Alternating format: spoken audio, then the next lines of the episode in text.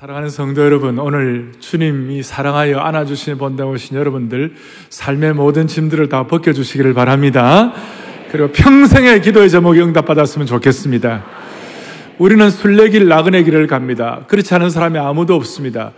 나그네 길을 가면서 우리 모두에게 한 가지 필요한 것이 뭐냐면, 과거와 현재와 미래를 관통하는 신앙적 역사 의식인 것입니다. 그래서 오늘 마음에 이 가시덤불을 다 제거하고 옥토가 되게 함으로 말미암아 우리 시대를 꿰뚫는 신앙적 통전적 역사의식을 회복하기를 바랍니다. 그래서 오늘 설교 제목을 알곡신앙의 역사의식, 알곡신앙이 있는 사람들은 어떤 역사의식을 갖는가 하는 그런 제목이라고 말할 수 있습니다. 오늘 주님께서 이 내용도 여전히 해변가에 앉아있는 청중들을 향하여 주님께서 해변가에서 해변 설교, 해변 비유 설교 중에 한 부분입니다. 그리고 잘 아시는 대로 어, 이 비유 말씀이 뭐냐면 알곡과 가라지에 관한 비유인데 여러분들 제가 지난주에 말씀드린 대로 어, 예수님의 비유 말씀을 제대로 깨달으면 인류 역사의 흐름과 현상에 대한 올바른 렌즈를 끼고 시대를 보는 안목을 가지게 되는 줄로 확신합니다.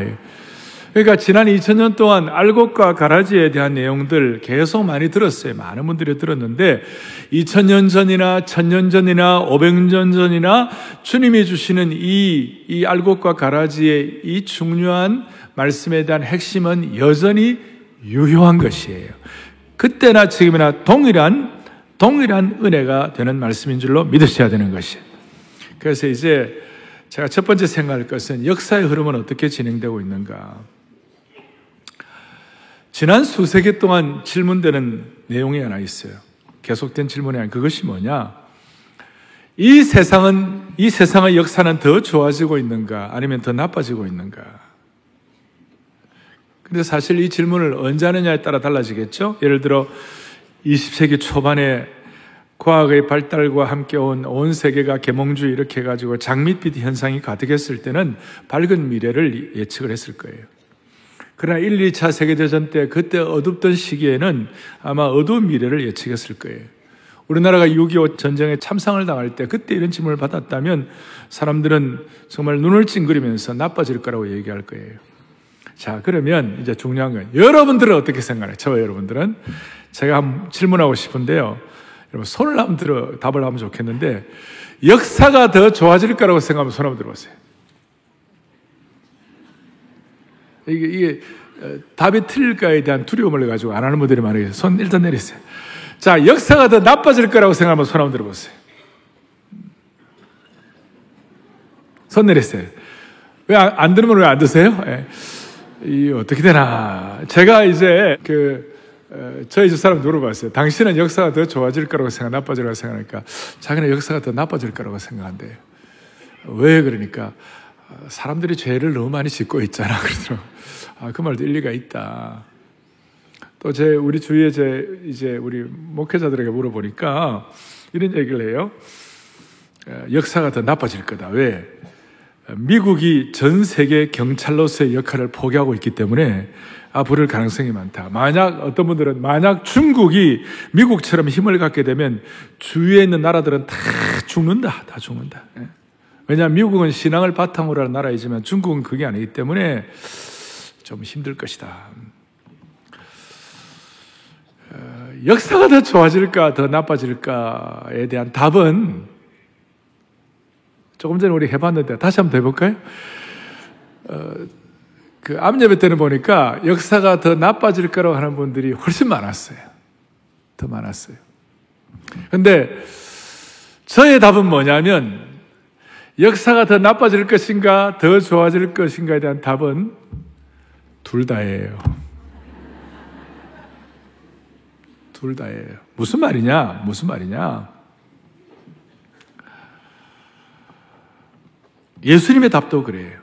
오늘 38절에 이랬네요. 38절에 밭은 세상이요 좋은 씨는 천국의 아들들이요 가라지는 악한 자의 아들들이다.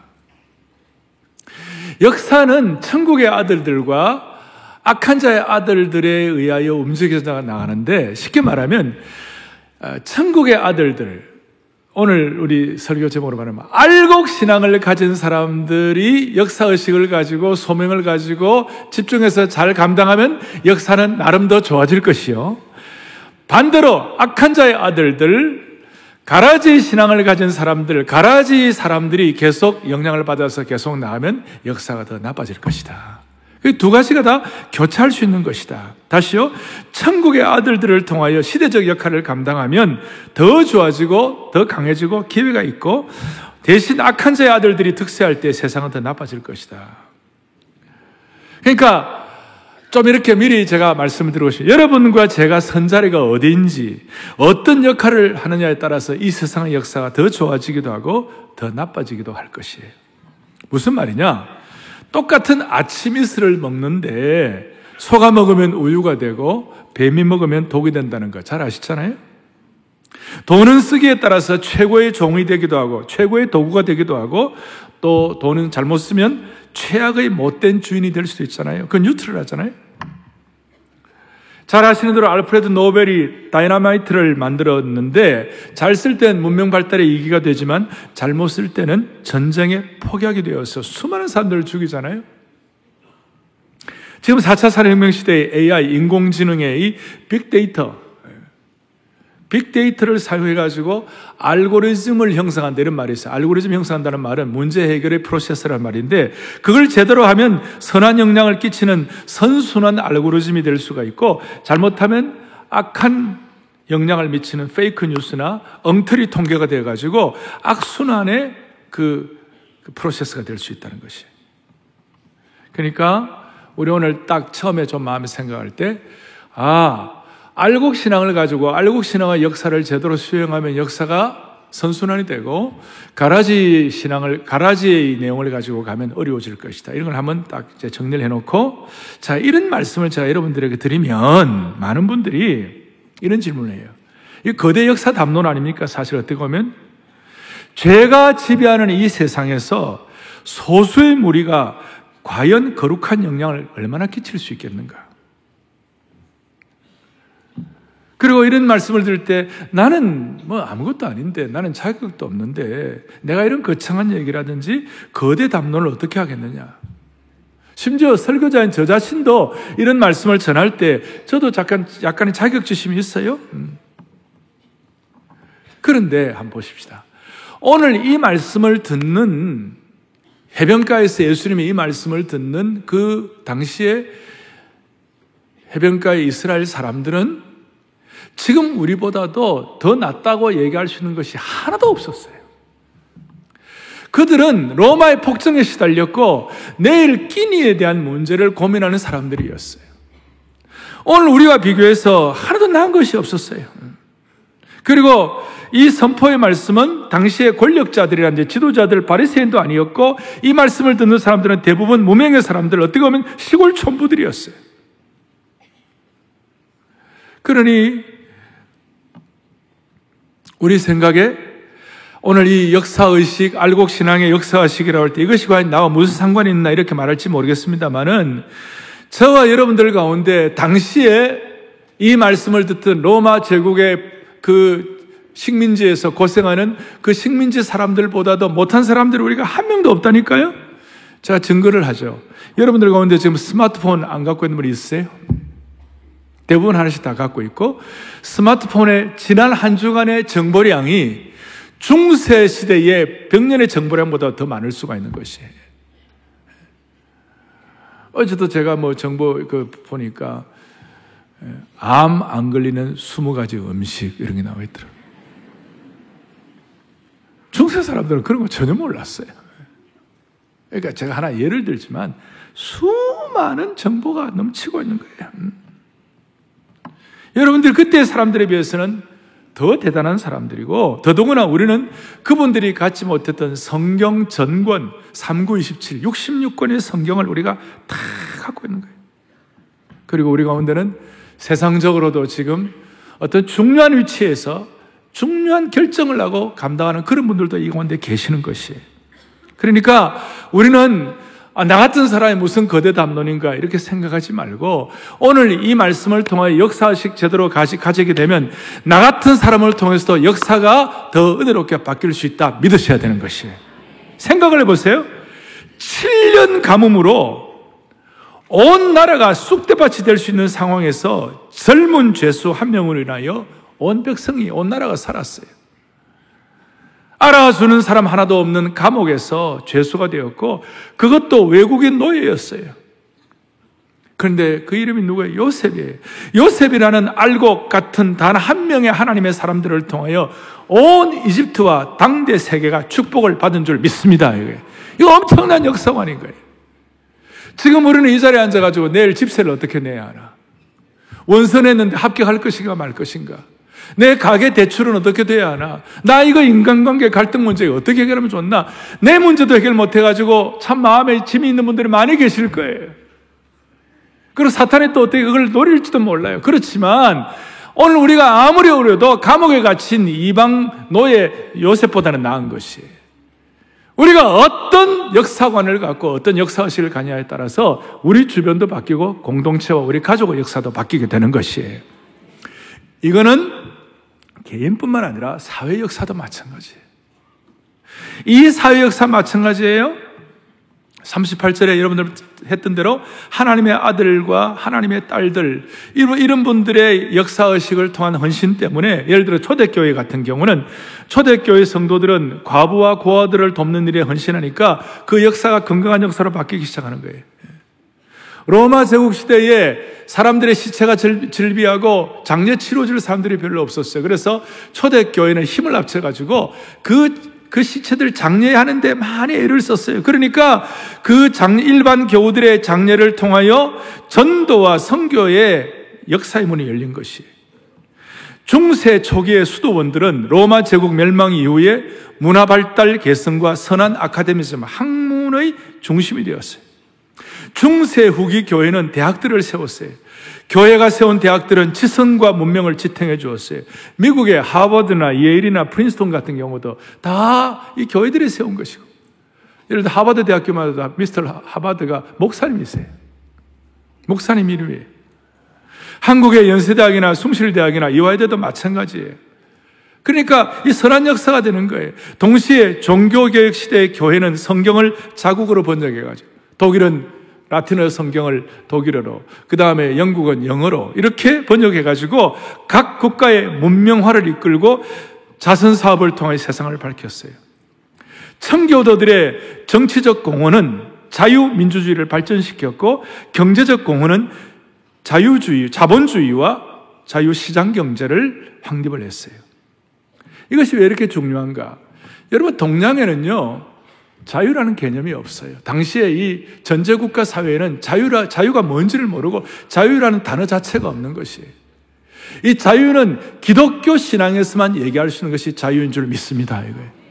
그러니까 처음에 이 자유라는 말이 나왔을 때 중국에서도 자유라는 말이 없어가지고 이게 서구 사회의 자유란 말이 이게 무슨 뜻인가? 성경에 진리가 너희를 자유케 한다는 것이 과연 무슨 말인가? 그러니까 기독교 신앙과 이 성경 안에서만 자유라는 말이 있는데 여러분 기독교 신앙의 자유는 어떤 신앙? C.S. 루이스가 포커스한 대로 우리는 우리가 어느 정도 자유가 있느냐면요 에덴 동산에서 불순종할 자유까지 있는 것이에요. 그리고 다른 데서는 이 자유라는 담론을 말할 수가 없어요. 그리고 어떤 어제 목사님하고 대화를 하는데 그런 얘기를 하시더라고.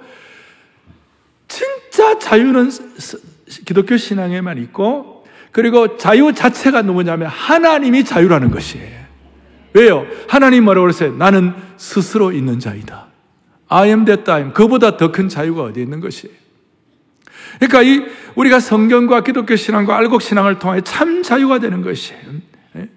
스스로. 그래서 우리 기독교 신앙을 가지고 우리는 철저하게 자유민주주의를 지켜야 되는 것이에요. 자유 경제를 지켜야만 되는 것이에요. 기독교 신앙에서만 우리가 확인할 수 있는 것이기 때문에.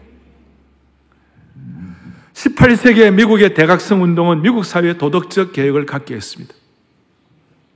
18세기 영국의 복음주의 대각성 운동은 영국 사회의 도덕적 개혁을 가져다 줬습니다. 프랑스가 피 흘리는 혁명을 하는 동안에 명예혁명을 갖게 했습니다. 윌리엄 윌버포스를 통하여 노예 무역이 폐지되었고 19세기 미국은 그리스도인 링컨 대통령을 통하여 노예 제도가 폐지되었습니다. 그리고 19세기와 20세기 걸쳐서 네덜란드는 아브라함 카이프라는 탁월한 목사님이신 수상, 목사님을 수상으로 모셨어요. 그 목사님이 수상과 헤르만 바빙크라는 분을 중심으로 한 신칼빈주의 운동을 통하여 선진 사회가 되었습니다.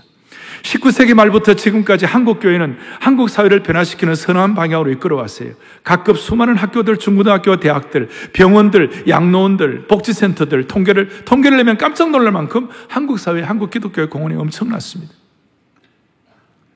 그래서 우리가 그 역사적 시각을 갖고 어떠냐에 따라서 우리가 시대의 역사의 방향을 끼칠 수가 있습니다. 이거예요.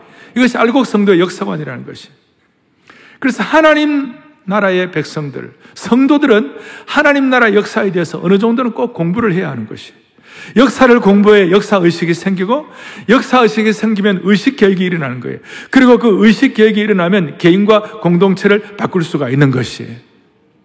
우리가 역사 의식을 갖고 이 시대를 새롭게 하는데 쓰임 받는 저 여러분 되기를 바랍니다.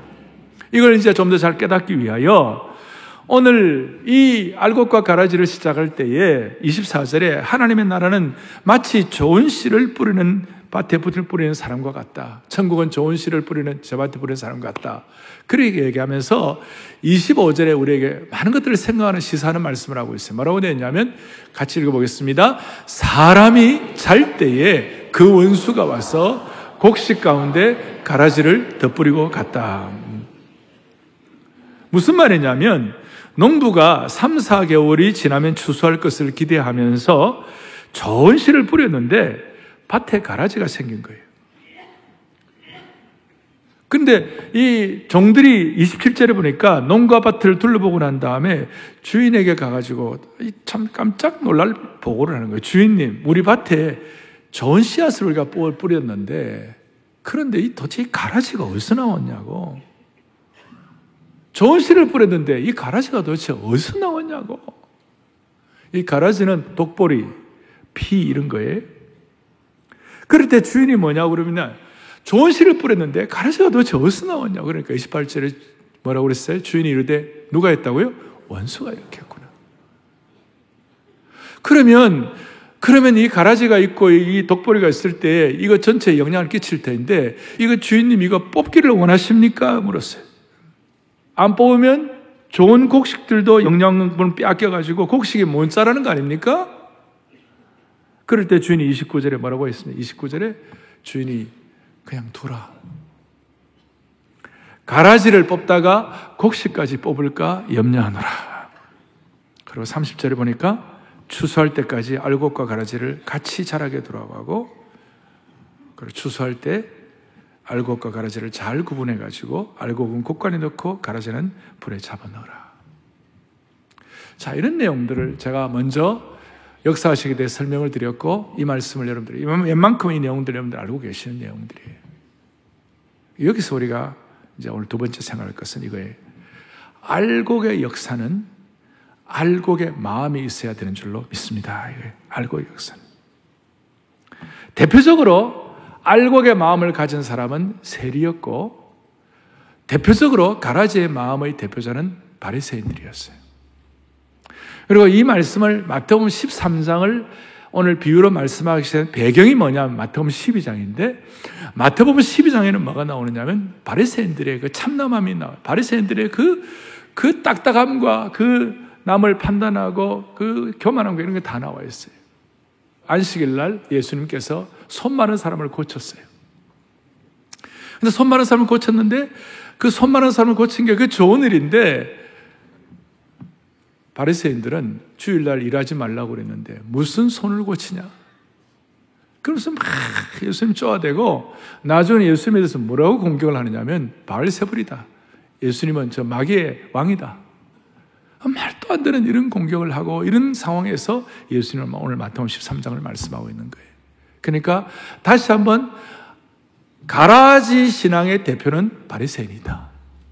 그리고 그리고 이 알곡의 마음의 대표 중에 하나는 세리가 고백한 것이다. 이게 무슨 말이냐? 지난번에 한 말씀드렸죠? 옥토에 대한 얘기하면서 누가복음 18장 13절을 다시 한번 또박또박 같이 한번 같이 읽겠습니다. 세리는 멀리 서서 감히 하늘을 쳐다보지도 못하고 가슴을 치며 이르되 하나님이여 불쌍히 여기소서 나는 죄인으로소이다. 자, 여러분 이런 내용들이 세리에 대한 내용들이 우리가 우리에게 어느 정도 와 닿는데 오늘 마태복음에 이 말씀을 썼던 기록자 마태의 직업이 뭐였습니까?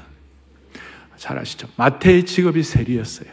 그러니까 이런 내용들이 훨씬 더 우리에게는 진정성 있게 다가오는 것이에요.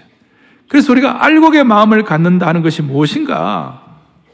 우리는 바리새인 같이 그런 것이 아니라 우리가 세례와 같이 주여 나는 죄인임 나를 불쌍히 여기소서 이 마음을 늘 갖는 것인데 여러분 가라지의 마음을 갖고 있다가 세리의 마음으로 된 대표자가 누구냐면 바울 사도예요. 바울 사도가 뭐라고 고백했죠? 나는 바리새인 중에 바리새인이요. 율법으로는 내가 흠이 없었던 사람이라고. 그런데 그 마음을 갖고 있으면서 날마다 남 정지하고 스테반 때려 죽이고 그렇게 한 거예요. 그런데 나중에 이 바울이 회개하고 변화되고 나니까 내가 죄인 중에 괴수입니다. 무슨 말이에요? 주님 나는 죄인이면 나를 불쌍히 여주옵소서. 그 마음으로 바뀌게 되는 거예요. 할렐루야. 그래서 제가 이렇게 말할 수 있어요. 바리새인과 세리의 차이가 뭔가? 바리새적 역사의식과 세리적 역사의식의 차이예요. 그리고 이것은 마음에 의해 결정되는데 왜 바리새의 마음은 교만하고 강팍하고 남판하고 자신의 공로주의로 채워져 있고 세리는 나는 죄인입니다. 불쌍히 여기 주옵소서. 그것이 왜 알곡의 마음밭인가? 그것은 우리의 마음이 가난하냐 안 가난하냐에 따라서 알곡과 가라지의 결정이 나는 것이에요. 무슨 뜻이냐? 여러분 마음이 왜 가난해야 될까요? 저와 여러분들의 마음이 왜 가난해야 될까요? 가난해야 될 이유는 딱 하나예요. 가난해야 은혜를 받을 수 있습니다. 가난해야 은혜가 뭔지를 알 수 있는 것이에요. 여러분들은 그렇고 저도 그렇고 누리는 삶의 짐을 갖고 있어요. 오늘 예배를 드릴 때, 오늘 암예배 드릴 때 제가 만세반석 열린 곳에 내가 숨어 있으니 원수막이 손못대고 환란 풍파 없도다. 만세반석 열린 곳에 찬양하는 동안에 제가 마음이 지금 굉장히 가난해져 있어요. 가난해져 있으니까 그 찬송하는데 막 심장에 눈물이 막 나는 거예요. 왜? 가난해야 은혜를 깨닫는 거예요. 바리새는 자신의 공로주의, 자기 의 때문에 마음이 교만하고 강패해가지고 은혜를 몰랐어요. 세리는 가난하기 때문에 은혜를 아는 거예요. 그리고 은혜를 안다는 것은 어떤 뜻이에요? 내가 죄인임을 깨닫는 것이에요. 사실 바리새는 진리를 내세운다고 했지만 그 진리는 사랑 없는 진리이기 때문에 주일날 안식일날 손 마른 자를 고쳤다고 그래가지고 막 그걸 공격이 되고 예수님을 그냥 그냥 몰아세우는데 사실 생각을 보시라고요. 그 손 마른 자 고침받은 사람이 자기 누이이고 자기 어머니이고 자기 딸이고 자기 남편이고 자기 가족이면 그렇게 얘기하면 안 되죠. 손 마른 자 고쳐준 거 너무너무 감사해야죠. 사랑의 마음이 없는 거예요. 사랑 없는 진리이기 때문에 사랑 없는 진리는 사람을 죽이는 거예요. 그냥 냉정하게 짝이 없어요. 근데 진짜 진리를 통한 사랑은, 은혜를 통한 사랑은 사람을 죽이는 것이 아니라 사람을 살리는 줄로 믿습니다. 저랑 따라하겠습니다. 사랑 없는 진리는 사람을 죽인다. 우리는 사랑을 통한 진리를 가지고 사람을 살리기를 바라는 것이. 세리처럼 자기 죄를 깨닫고 은혜를 받아 사랑과 진리의 균형을 가지고 사람을 살리는 알곡 신앙의 역사를 회복하기를 바라는 것이에요. 음. 또 우리에게는 세리적 요소도 있고 바리새적 요소도 우리 마음속에 다 있어요. 그래서 우리는 나의 의와 나의 공로를 내세우는 바리새적 신앙의 유혹에 넘어가지 않도록 정신을 차려야 할 줄로 믿습니다. 그러면 이제 중요한 것은 바리새적 가라지 신앙이 아니라 세리적 알곡의 신앙의 이 역사관을 어떻게 계속 유지할 수 있을 것인가? 그것은 바로 지상교회를 통하여 알곡 신앙의 역사관이 유지되는 줄로 믿으셔야 되는 것이. 오늘 본문에 보니까, 본문에 보니까 원수가 가라지를 심었어요. 그 이유는 이 땅에 있는 밭이기 때문에 그렇게 된 거예요. 마찬가지요. 교회는 세상 안에 있고 사탄이 세상을 지배하고 있고 그 사탄이 세상을 지배하고 있는 이 세상에 교회가 있어요. 마찬가지로 예수 믿는 사람도 안 믿는 사람 틈에 우리가 섞여 있는 거예요. 믿지 않는 사람들은 공중의 권세 잡은 자의 지배하에 있는 거예요. 그러니까 사탄이 지배하고 있는 이 세상에 교회가 있는 것이에요. 교회라는 것은 눈에 보이는 유형교회, 보이지 무형교회 우리 다 있어요. 대신 우리는 예수의 보혈의 피로 생명의 역사로 우리가 하나님의 자녀가 되기로 결심하는 그 순간 지금까지 몸담고 있던 사탄의 지배에서 벗어나가지고 사탄의 호적에서 호적을 파가지고 하나님 나라의 자녀로 새로운 신분이 된 줄로 믿습니다. 예. 하나님의 자녀가 된 거예요. 그런데 문제는 뭐냐? 이 하나님의 자녀가 되고 우리 호적이 바뀌었는데도 불구하고 우리의 몸은 이 땅에 있는 것이에요. 그리고 하나님의 아들들이 악한 자의 아들들 사이에 있는 것이에요. 그러니까 이런 내용들을 가지고 전체적으로 역사관을 가지고 정리를 하면 이런 뜻이에요. 문제는 이제 지상교회는 예수 믿는 사람과 천국의 아들들만 있으면 좋겠는데 이 지상교회는 가라지도 들어오는 것이에요. 사탄의 자식들, 악한 자의 자식들이 지상교회 안에 들어오는 거예요. 악한 자의 아들들이 없으면 좋겠는데, 그런데 그냥 그것이 이 지상교회에 같이 혼재되어 있고 예수님은 그 가라지들을 마지막 심판 될 때까지 놔두라고 그러시는 거예요. 그리고 심판, 심판의 날에 인상적인 말씀을 하시는데 41절과 42절에 오늘 본문 41절 42절에 오늘 전체 해석인데요. 거기 뭐라고 나와 있나요? 41절 42절에 인자가 그 천사들을 보내리니 그들이 그 나라에서 모든 넘어지게 하는 것과 또 불법을 행하는 자들을 거두어 다 내고 42절에 풀무불에 던져 넣으니 거기서 울며 이를 갈게 되리라. 자, 이렇게 역사가 나타나고 43절이 중요한데 43절 함께요. 그때에 의인들은 자기 아버지의 나라에서 해와 같이 빛나리라. 귀 있는 자는 들으라 그랬어요. 이, 이 지상교회는 또 우리 땅에 살면서 알곡과 가라지가 같이 혼재해 있는데 마지막 때에 하나님께서 마지막 심판을 하시는데 43절에 보니까 그때 의인들은 알곡 신앙을 유지한 사람들은 아버지의 나라에서 해와 같이 빛나리라 할렐루야. 그래서 여러분 제가 자주 자주 매주 마지막 때 여러분 다음 주일날 해와 같이 빛날 얼굴로 만날 수 있기를 바랍니다. 그 원천이 여기서 나온 것이에요. 자, 다시 한번 여러분들이 우리 저와 여러분들의 인생 살아가는 동안 알곡 신앙의 은혜를 가지고 해와 같이 빛나는 인생이 되기를 바랍니다.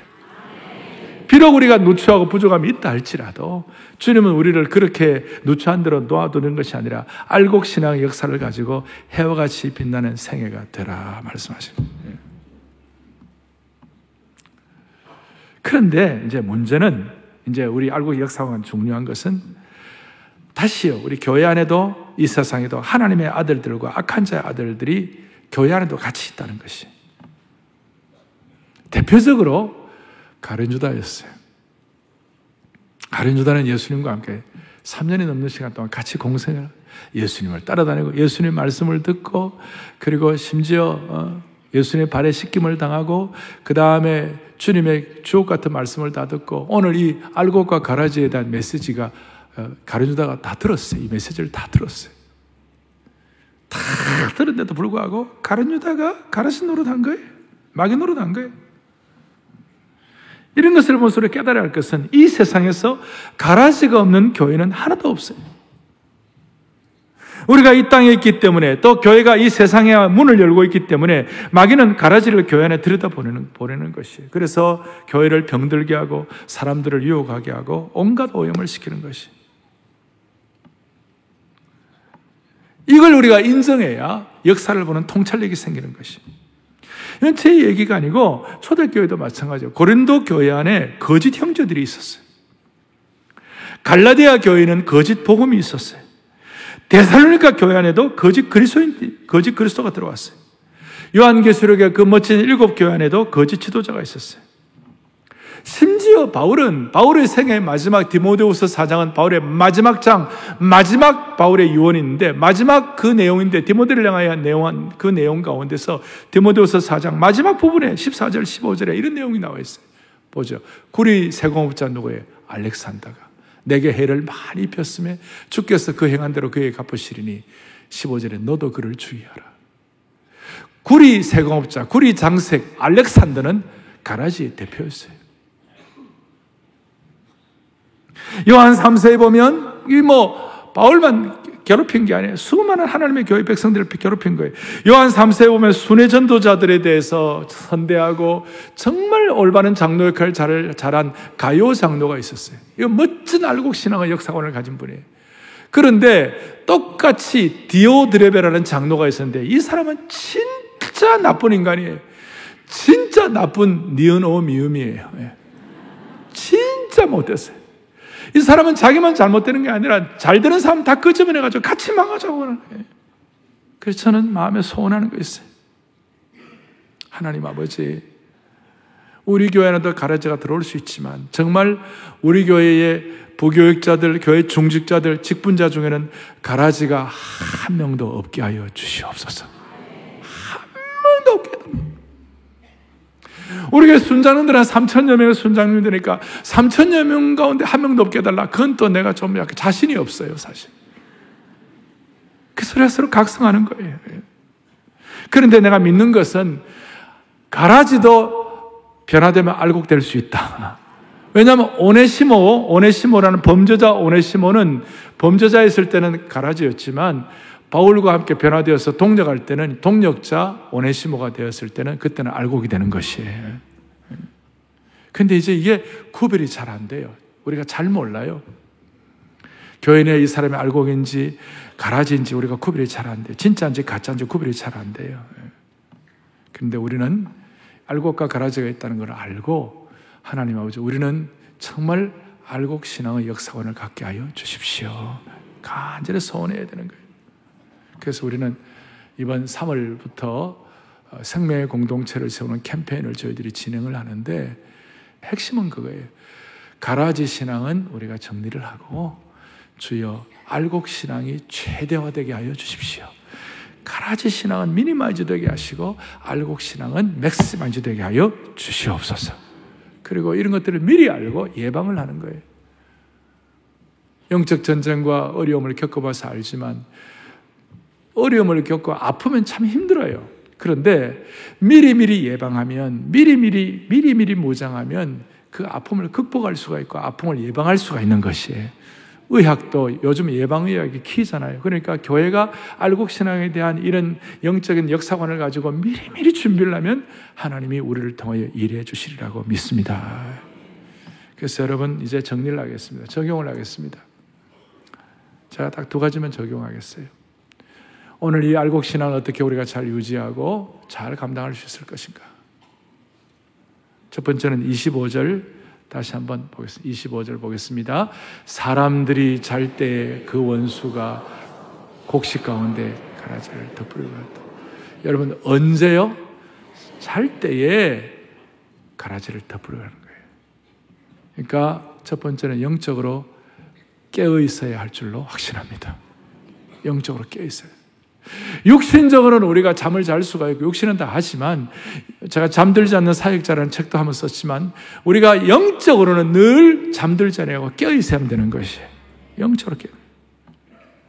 가라지를 약화시키고 마음밭에 알곡을 극대화하는 비결은 뭐냐? 영적으로 깨어 있는 것이. 영적으로 깨어 있으려면 인생의 짐을 가볍게 하는 것이 중요해요. 너무 많은 것들 너무 무거우면요.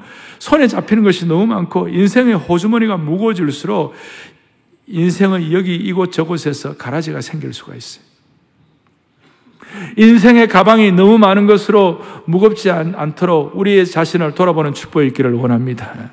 대신 우리는 가라지가 어느 건지 잘 모르기 때문에 우리 중요한 것은 가라지를 뽑는 데 집중하는 것보다도 하나님이 주신 사명을 완수하는 데 집중해야 되는 것이.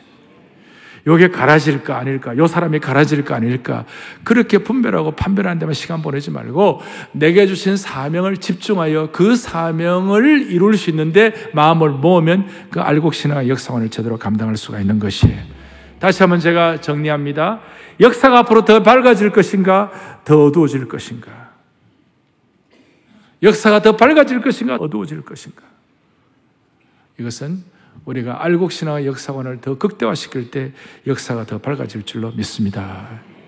두 번째 적용할 것은 우리가 알곡신앙의 역사관을 갖는다면 올바른 교회관이 있어야 돼.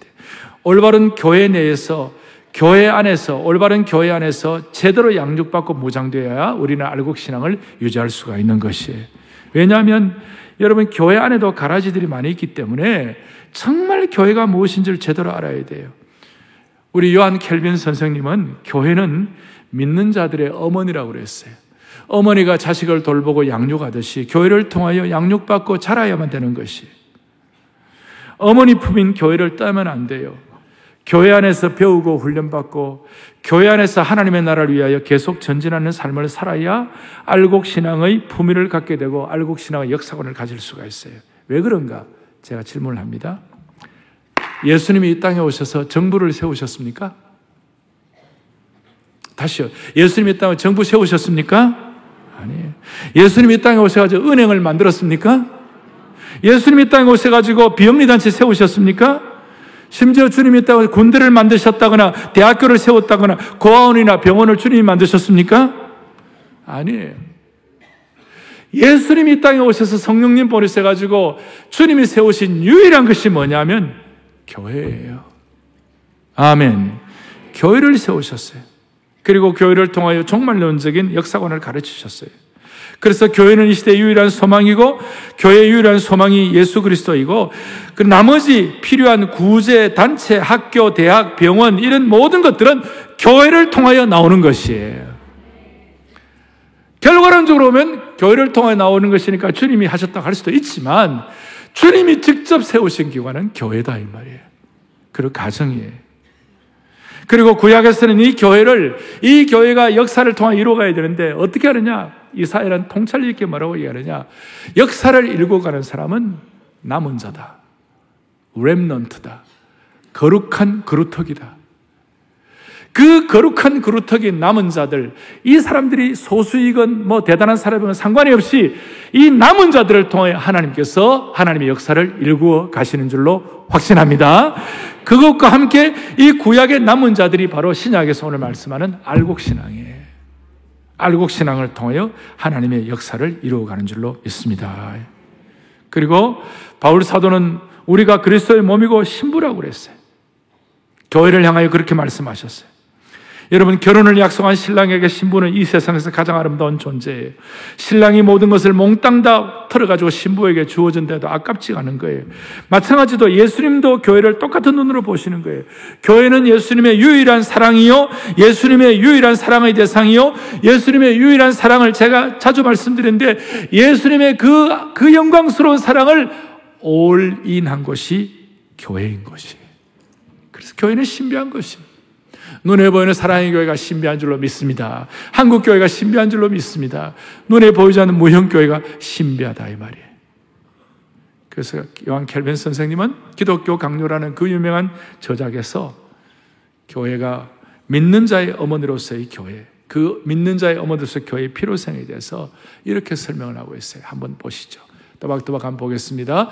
하나님께서는 교회의 품속으로 자녀들을 모으시기를 즐거워하셨는데 이는 그들이 유아와 어린아이 시절 동안만 교회의 도움과 봉사로 양육받을 뿐만 아니라 어머니와 같은 교회의 보호와 지도를 받아 어른이 되고 드디어는 믿음의 목적지에 도달하게 하시려는 것이다. 아멘이죠. 예. 계속 우리가 기도할 때 하나님을 아버지라 부르는 사람은 교회가 어머니가 돼야. 이거 굉장히 중요한, 여러분 다 하나님이 아버지인 줄 믿습니다. 우리가 기도할 때 하나님 아버지 그러잖아요. 그럴 때 교회는 여러분들에게 어머니 역할을 해야 하는 것이에요. 교회는 우리의 삶의 어머니예요. 이걸 알곡 신앙인들은 다 이런 역사관을 갖고 있는 것이에요.